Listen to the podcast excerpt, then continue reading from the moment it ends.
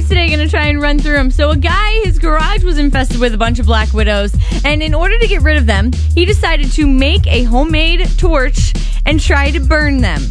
As you can imagine, he did burn his entire house down to the ground, and now his entire family, which includes five of them, is out of a house. Lesson learned: pick on pick on someone your own size, and if you're gonna if you need to get some dirty work done, hire someone who's smarter than you and knows how to do it. So a lady did not know whether or not she had a warrant out for her arrest or any anything outstanding. So she decided to flag a police officer down and ask him, "Idiot."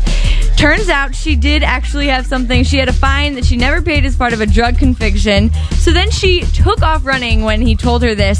He got he caught up to her, but then she shoved him into a wall, injured his elbow. He had backup there already, so they did catch her. Now she's facing an extra charge of resisting arrest. She needs to know. Lesson that she needs to learn is what you don't know is not gonna hurt you.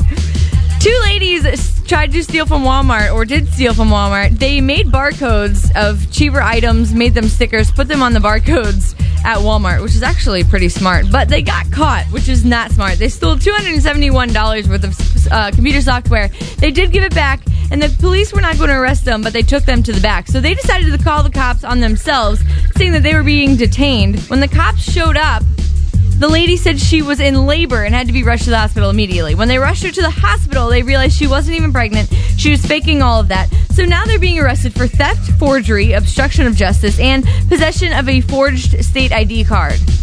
Lesson learned if you're going to call the cops on yourself, you better have a good plan on how to get out of it. And not fake pregnancy, which is easily proven wrong. Those are your lessons that you need to learn thanks to other people making dumb decisions.